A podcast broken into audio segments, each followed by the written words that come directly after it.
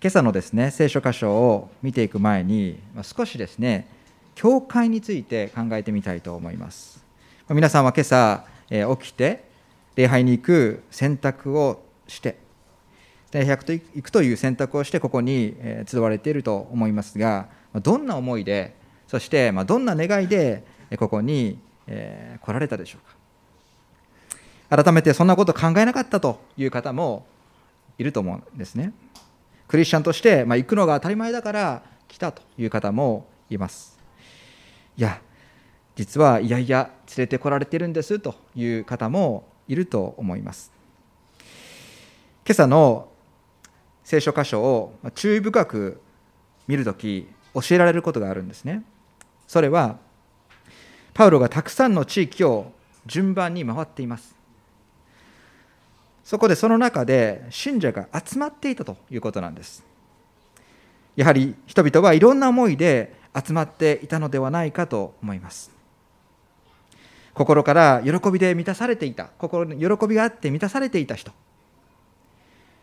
何か心の拠り所を求めてですねそこに集まっていた人。また人との交わりをですね期待して求めて集まっていた人もいたことだと思います、まあ、皆さん経験があると思います。教会の礼拝に通い出したまあ初めの頃というのはですね当然知り合いはいません。その場に馴染むというのもしばらく時間がかかることです。そのような方になぜ礼拝においでになっているんですかともしお伺いすると聖書を聖書の教えを受けるために来ていますとかですね。何か心の拠り所を求めて来ているんですと答えられると思います。それは本当に素晴らしいことだと思います。しかし次第にそれが全てではないということも分かってくると思うんですね。私と神様の縦の関係が築き上げられると同時に同じ場所に集う同じ場に集う教会の方との横の関係にも次第に意識がいくようになるんだと思います。ま、例えば、ま、買い物に私たち行きますけれどもお店に行くということで、え、そこには自分以外にもですね私以外にも買い物という同じ目的でたくさんの人が集まっていますしかしその人たちとですねいつも顔を合わせてても関係を築くということはないと思うんですね。しかし教会の集まり礼拝に集まっている人とはどうでしょうか。礼拝という同じ目的のために集まっている人々とはむしろ横の関係が生み出されそしてその関係が築き上げられていくということが自然なことなのです。今朝の聖書箇所の20章の7節をご覧いただくと週の初めの日に信者たちが集まっていたということが分かります。それがどのようなことを意味したのか。今朝与えられている聖書の箇所をこの内容をもう一度確認したいと思います。まず一節の冒頭を見ると騒ぎが収まるとと書かれています。これはまあ先週見たですねエペソで起きた騒ぎ騒動のことです。アルテミス神殿の模型を作ってそれをまあ参拝者に販売して金儲けをしていた職人たちがいました。彼らはエペソの町で知名度が本当に右肩上がりに上がっていくこのパウロの影響力を懸念していました。このままでは人々が神殿の模型に興味を示さなくなり自分たちの商売が振るわなくなるとそのように心配していたからです。動揺したこの同業者たちは抗議しました。そしてその結果エペソの町は大混乱に陥ったと書かれています。何のことで騒いでいるのかもわからないいわゆる野じ馬たちが町中にあふれ返り収拾がつかない事態となりました。パウロはそれでも群衆の中に入っていこうとしましたけれどもパウロの弟子たちがそれは危険すぎるとそれを阻止したんですね。そのような騒ぎが収まってからのパウロの行動が再び20章で記されていきます。騒ぎが収まるとパウロは弟子たちを集めて呼び集めて励まし別れを告げマケドニアに向けて出発した。まあ、この後パウロが次々に場所を移動する様子が記されていきます、まあ、今回文字だけで追っていくことはイメージしづらいと思いますので、まあ、ぜひ、ま、聖書のですね付録のこの地図をご覧いただきたいと思うんですね。地図。今回の聖書箇所と地図のちょうど14地図の14それが対応しています今回のパウロの移動を大きく分けて3段階に分けると次次のようになります。まず1段階目は1節から5節の移動です。1節でマケドニアに行きました。そして2節3節でアカイア地方コリントの町を訪問しました。そして4節5節で再びマケドニア地方に戻るということになります。これが第1段階の移動そして2つ目の大きな移動はというとそれはトロアスという、町への訪問ですここでの出来事は6節から12節に記されていますまあそこで1週間滞在したこと。パウロが集中的に御言葉をここで語ったこと。そしてユテコという青年に関してのことが記録されています。そして最後トロアスから先をすすいで進んでいった様子が13節以降に記されています。もう一度一節をご覧いただくとパウロは弟子たちを呼び集めて励ましたとあります。これはエペソのでの出来事です。そして2節でもその地方を通り多くの言葉を持って弟子たちを励ましたと書かれています。これはマケドニアのことです。励ますとはただ頑張ってねというだけではありません。パウロのここでの励ましは実際に励ます相手を訪問し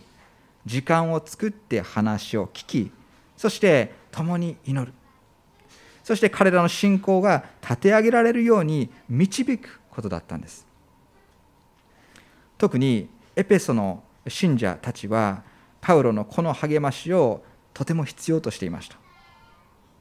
エペソの町で先に大きな騒動が起こったことで福音を信じた信者たちはこの後何かですね迫害が起こるかもしれない。しかしその場所を今パウロは離れようとしてるんですね。ですからパウロはエペソに残る信者たちを集めて特別な励ましの時間をここで持っているんです。別れを告げてマケドニアに向けて出発した。2節。そしてその地方を通り多くの言葉を持って弟子たちを励ましギリシャに来てそこで3ヶ月3ヶ月を過ごしたとあります。今回のパウロのこの宣教旅行を記録しているルカの記述からはこの旅の目的というのを知ることができません。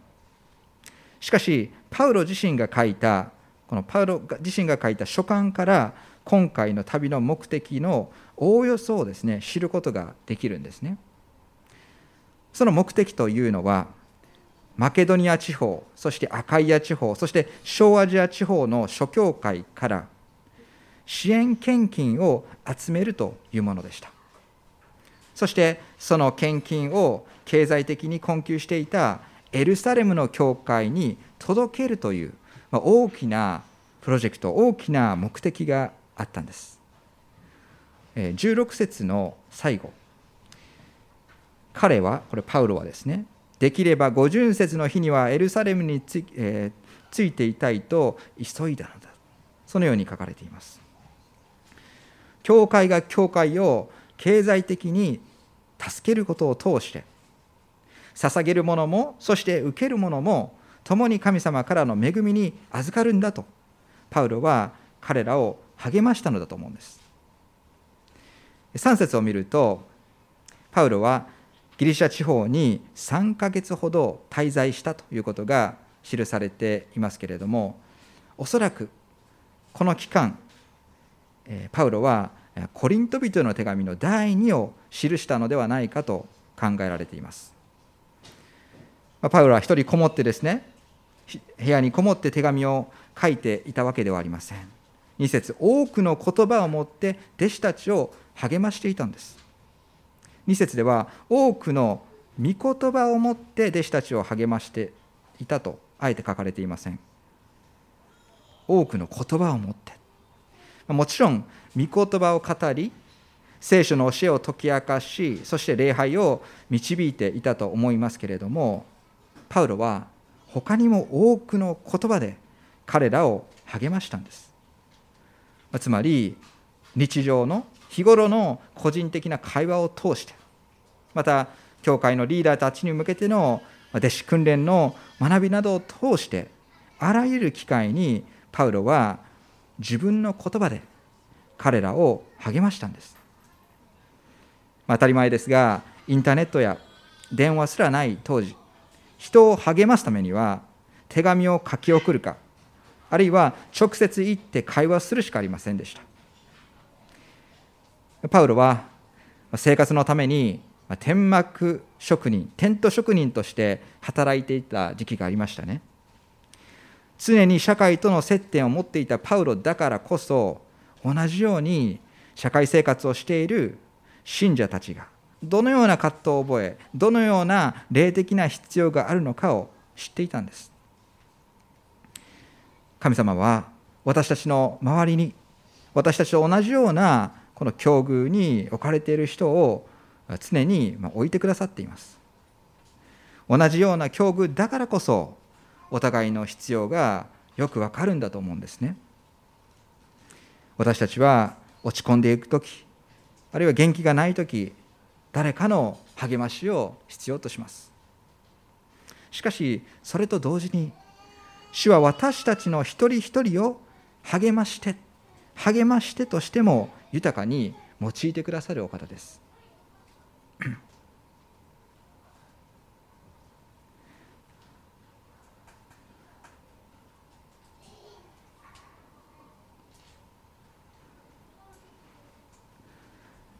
みません。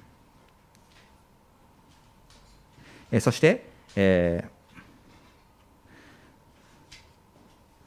今回の、えー、パウロのこの記録を見ているわけですけれども私たちは本当にこの励ましを必要としています。私もですね中学生の時中高生の時ですけれども反抗期の時がありました。教会に行きたくない時期があったわけですね。行っても全然他の人と交わろうとしなかった。うつむいたままブスッとしていた。そのような時期がありました。そんな中でしたけれども礼拝に行くたびに私を励ましてくれた人がいたんです。中高生の担当の教師の一人だったんですね。いつも私の帰り際に先生私を見つけて小さいメモをくださったんです。手渡してくれたんです。いつも励ましの一言がそこに書かれていました。開けると本当に小さいメモなんですけれども頑張ってね。部活帰りに教会来れてよかったね。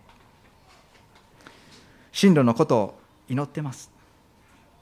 当時の私の信仰はその励ましのメモによって支えられていたんですね。ですからどんな些細なことでも本当に主はこの励ましを用いてくださる。主は励ましを用いてくださるんですね。3節に戻ります。そしてシリアに向けて船出をしようとした時パウロに対するユダヤ人の陰謀があったため彼はマケドニアを通って帰ることにした。エペソを後にしたパウロはマケドニア地方の教会アカイア地方の教会を順番に訪問し教会の兄弟姉妹たちを精一杯励ましそして大切な献金をこのエルサレムの教会に対する支援金を同時に集めていたと思います。先ほどの地図をご覧いただくと確認できますけれどもパウロはアカイア地方から船に乗り込めばそのまま地中海を横切ることができるんです。そしてシリアの地方に戻ることが可能でした。そのまま派遣元の教会の、まアンテオキアの教会に立ち寄ってそしてずっと南下してエルサレムを目指すことが可能でした、まそのルートがパウロたちの当初の計画であったはずです。しかしユダヤ人の陰謀があったためと書かれています、まあ、大金を持ち運んでいるパウロを船で襲うそういうまあ陰謀があったのかもしれない。詳細は分かりませんがパウロたちは船で帰るのではなくて再び陸路で来た道を戻るように旅の計画を変更しました。この決定はパウロ個人だけではなくてパウロに同行したチームメンバーチームメイトにも相当な影響を与えたんです。4節。彼に同行していたピロの子であるベレア人ソパテロテサロニケ人のアリスタルコとセクンド。デルベ人のガイオテモテ。アジア人のティキコとトロフィモであった。この人たちは先に行ってトロアスで私たちを待っていた。この人名のリストから分かることはパウロにはさまざまな地方出身の同労者たちがいた協力者たちがいたということです。そして彼らの多くはパウロの宣教を通してクリスチャンになった、まあ、パウロの働きの身ではなかったかと思うんですね。6人の名前が記されていますけれどもこの他にも2人少なくともいたのではないかと思うんです。人は1人はテトスという人物です。そしてもう1人がこの人の働きを記したルカです。4節に記されているこの道路者を先にトロワスに向かわせました。パウロは残された働きを終わらせるためか一緒に行くことは選ばず先に向かわせたんですね。パウロによって福音を知らされパウロによって御言葉の訓練を受けそしてパウロと共に今まで伝道していた同行者たちは、まあ、自然とパウロの心を継承していったんだと思います。彼らはまたどこに使わされようが福音を述べ伝えることができました。そして特に信者になっている兄弟姉妹を励ますということができたんではないかとそのように思います。それにしても旅先でお互いの連絡を取り合う手段がない当時。現地集合するにしても、ま外国でよくお互いを見つけることができたんだなそのように思います。さてほとんどのメンバーを送り出したパウロ・トルカはピリピまで戻ってきました。ずっと上に上がってピリピまで戻ってきました。このピリピという町はパウロにとって思い出のある場所でした。使徒の働きの16章を思い出していただきたいんですけれども精霊によってアジアで御言葉を語ることを禁じられたパウロでしたけれどもその時に新たな行き先として示されたのがこのマケドニア地方だったんですね。そこで最初に訪れた地がピリピでした。ピリピで誰と出会ったんでしょうか。紫布の商人であったリディア。そして主が彼女の心を開いてくださりクリスチャンになりました。そのピリピの町には家の教会が誕生した。今回は以前とは逆回りでピリピからトロアスという港に戻らなくてはいけません。2つ目の大きな移動このピリピからトロアスへの移動。6節から始まります。私たちは種,、種なしパンの祭りの後にピリピから船でした。5日のうちにトロアスにいる彼らのところに行きそこで7日間滞在した。使徒の働きの16章11節16章11節によると以前このトロアスからピリピに渡った時にいくらかかったか約2日間しかかからなかったのに対して今度ピリピからトロアスに向けて船出した時には5日を要したんですね、まあ、仲介者によると季節風の影響であったとか天候の影響で倍以上の時間がかかったのではないかと説明しています。ま移動の記録として、まあ、淡々と書かれているこのルカの説明ですが実際には過酷な旅であった可能性というのがやはりパウロが書いた書簡を見ると知ることができます。しかしたとえどんな旅であったとしてもパウロは旅する足を止めることがありませんでした。なぜでしょうか？それはパウロもまた精霊によって常に励ましを受けていたからです。ま少し考えてください。イエス様の12弟子がいましたね。イエス様と昼夜共に行動し、イエス様を人格に知っていた彼らです。イエス様の励ましの言葉を直接聞くという恵みと特権に預かっていました。一方、パウロはイエス様と伝道旅行に出かけるということはありませんでしたしかしパウロはこの主イエスの御霊を誰よりも人格的に捉えていたんだと思うんですね。普通だったら弱音を吐いてしまうような状況をパウロは何度も通らされたということが第2コリント第2コリント人への手紙の11章26節27節に挙げられています。まあ、少しご一緒に見たいと思います。第2コリントの手紙の11章26節から27節。何度も旅をし、川の難、盗賊の難、同胞から受ける難、違法人から受ける難、町での難、荒野での難、海上での難、偽兄弟による難に遭い、老子苦しみ、たびたび眠らずに過ごし、上乾き、しばし食べ物もなく、寒さの中で裸でいたこともありました。他にもいろんなことがありましたがさらに日々私に重りとなっているすべての教会への心遣いがあります。そのように証言しています。パウロが言うように旅の過程は実にいろんなことがあったと思います。しかしパウロは弱さの中に働く主の慰めと励ましを常に受けて支えられていたんですね。むしろ苦しみの中にあっても全ての教会への心遣いを持つことができました。パウロは早く教会の兄弟姉妹に会って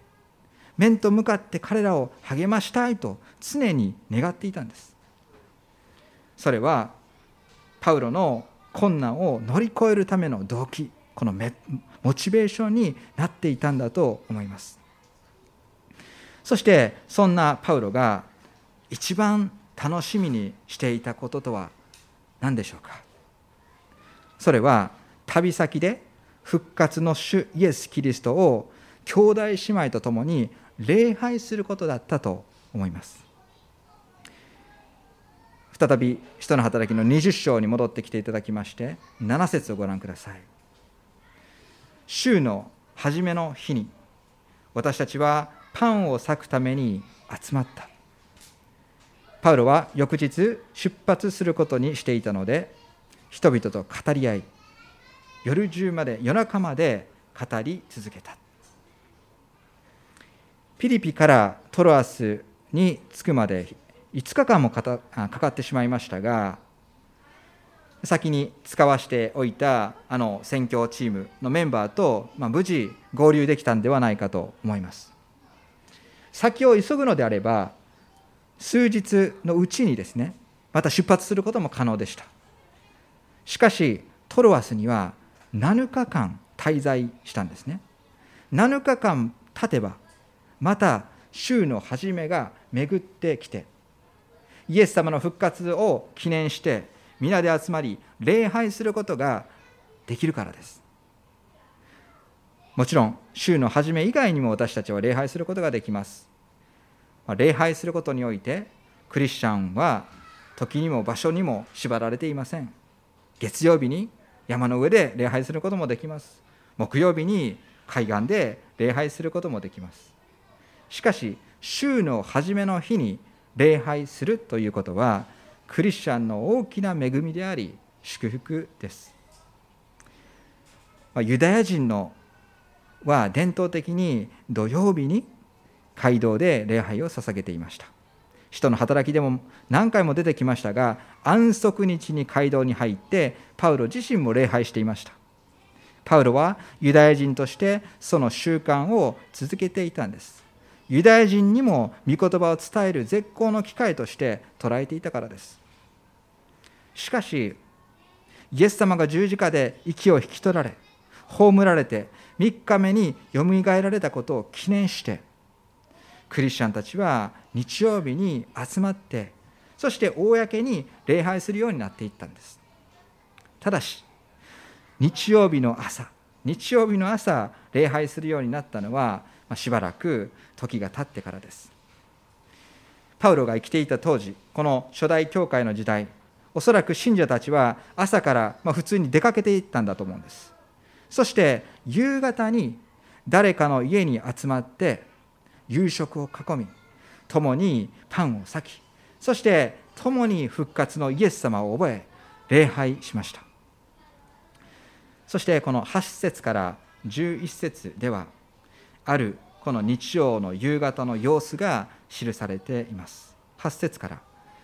私たちは私たちが集まっていた屋上の間に灯火がたくさんついていた。ユテコという名の一人の男性が窓のところに腰掛けていたがパウロの話が長く続くのでひどく眠気がさしとうとう眠り込んで3階から下に落ちてしまった。抱き起こしてみるともう死んでいた。しかしパウロは降りていって彼の上に身をかがめ抱きかかえて心配することはない。まだ命がありますと言った。そしてまた上がっていってパンを裂いて食べ明け方まで長く語り合ってそれから出発した。人々は生き返った青年を連れて帰り一方ならず慰められたと書かれています。トロアスでの町で信者になった人たちはある場所で礼拝を捧げていたようです。この礼拝場所を提供したのは3階建ての家を持っていた、まあ、裕福な人だったかもしれません。皆夕方まで仕事をしてそしてこの家の家に集まってきた。そしてこの日パウロ先生が来られるということで普段よりも開放的なこの屋上のスペースが設けられたのかもしれません。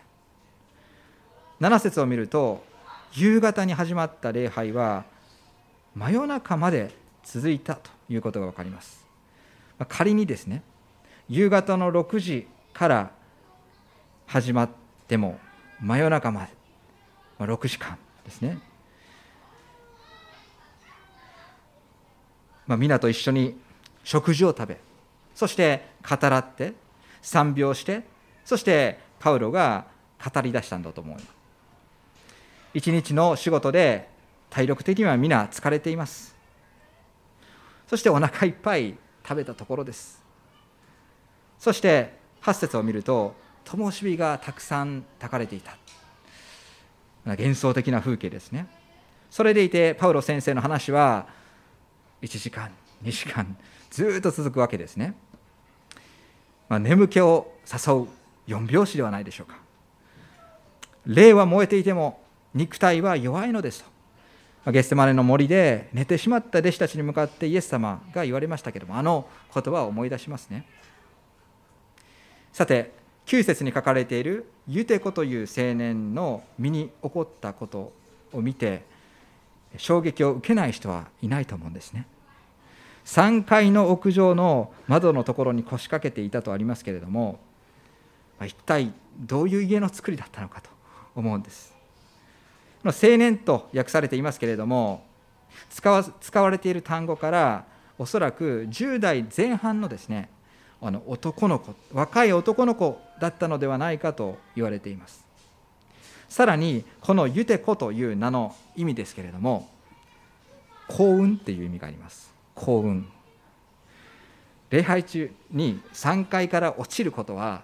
幸運ではないと思うんですね。しかし幸運にもパウロがいたんです。パウロは当然話を中断し下まで降りていき自ら対応しています。不思議な行動に出てるんです。男の子の上に身をかがめてそして抱きかかえると誰が見ても即死したと思われたその子は息を吹き返したんです。ありえないような事態の中で中断された礼拝でしたけれども人々はそれを見て大変慰められました。パウロの心は終始燃やされそしていつも平安で満たされていたんだと思うんです。その後明け方までパウロは話を続けました。礼拝が始まってから10時間いやそれ以上だったかもしれません。そしてさらに驚かされるのはパウロのスタミナ。体力です。13節見てください。私たちは先に船に乗り込んでアソシに向けて船でした。そこからパウロを船に乗せることになっていた。パウロ自身は陸路を取るつもりでいてそのように決めていたのである。一晩中語り続けたパウロは皆と一緒に船に乗り込むことを断って陸路で約30キロ離れたアソスまで歩いて向かいました。船に乗り込んで一休みしチームメイトと恵みを語らうよりかむしろ一人で黙々と歩いて祈りを通してイエス様と語らうことを優先させたんではないでしょうか。いずれにしてもパウロというこの信仰者は人を励ませば励ますほど元気になっていったんですね。私たちも誰かを励ましたつもりで逆に自分が励まされましたという体験をしたことがあると思うんです。人を励ますことを通して私たちは霊的な状態が維持されていくのだと思います。14節こうしてパウロはアソスで私たちを落ち合い私たちは彼を乗せてミテレネに行った。翌日そこから船でしてキオスの沖に達しその日のその次の日にサモスに立ち寄りさらにその日にはその翌日にはミレトスに着いた。パウロはアジアで時間を取られないようにとエペソには寄らずに航海を続けることに決めていた。彼はできれば五巡節の日にはエルサレムに着いていたいと急いだ急いでいたのであるとそのように書かれています。13節でパウロは陸路で移動することを決めましたがさらに16節でパウロがもう一つ決めていたことがあります。それはエペソには寄らないということでした。パウロのパウロはこのエペソに3年ほど住みました。エペソの町には特別な思い入れがあったんです。そしてエペソの教会の信者たちを励ましたいという本当に湧き上がる思いがあったことは当然だと思います。しかし今は先を急がなければならないということも十分に理解していたんです。ですからエペソに立ち寄る代わりに来週見ますけれどもエペソから教会の長老たちを呼んで彼らにパウロの最後の言葉を授けました。そうすることでエペソの教会を励まそうとしたんですね。私たちは人の働きの学びを通してパウロの宣教師としての働きを見てきています。今回も触れましたけれども神様から召された働き人としてそのこの熱心さというのはパウロの行動力から十分に伝わってきますし知らされます。しかし表面的に観察できないようなこの部分とは別にですねパウロの心がどのように変えられていったかということについて今日少し考えてみました。試練を通して主からのお取り扱いを受け主の励ましと慰めを受けたものとしてパウロには人を励ます心が備えられていったのだと思います。そして主が望まれていることっていうのは神様が望まれていることは私たちもまたパウロと同じように同じ御方は御霊が与えられているのですから私たちもパウロのように励ましとそして慰めの器となるということではないでしょうか。一言お祈りをさせていただきます。